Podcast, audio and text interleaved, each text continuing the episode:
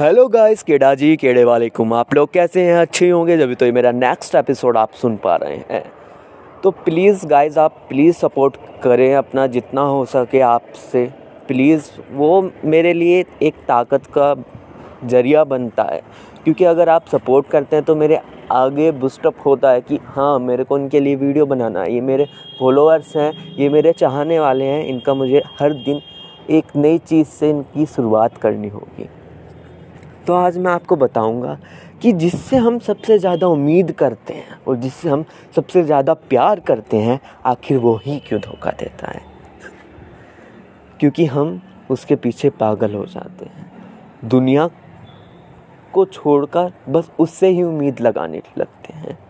लेकिन ये टाइम उम्मीद किसी से लगाने का नहीं है। यहाँ खुद घर जो से भरी दुनिया है। यहाँ इतने खुद गर्ज है ना गर्लफ्रेंड बॉयफ्रेंड क्यों बने हुए हैं आजकल? टाइम पास हो जाएगा। शादी फिर भी उन्हें अपने माँ बाप की पसंद से करनी है।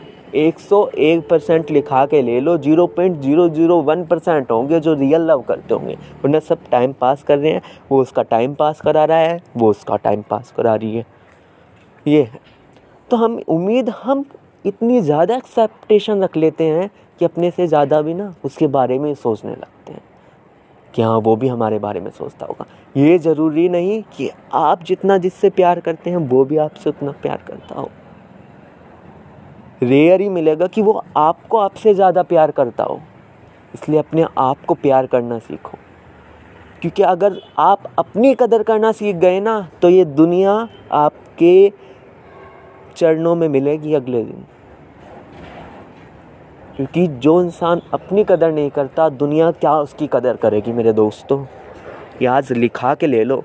अगर तुम्हें दुनिया से कदर करवानी है ना, पहले तुम खुद अपनी कदर करना सीखो। किसी के लिए इतने लट्टू मत हो।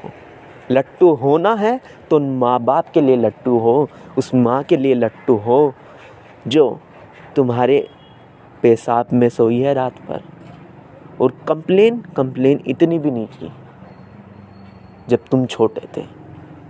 और वो बाप पहले दिवाली पे तुम्हें कुर्ता दिलाता है, अपना पुराने वाले से ही काम चलाता है। उसके लिए लट्टू हो। कोई किसी का नहीं है माँ बाप के सिवा लिखा के ले लो। अभी तुम सोचते हो ना, वो लंगोटिया यार, वो लंगोटिया यार नहीं आने वाले काम। ज़िंदगी में तुम अगर बीच राह में खड़े होगे ना, बाप का तो मैं कह नहीं सकता, लेकिन माँ तुम्हारे साथ ज़रूर खड़ी होगी। क्योंकि माँ वो एक ऐसी हस्ती है ना, भगवान खुद सबके पास नहीं हो सकते ना, इसलिए माँ को भेजा हुआ है।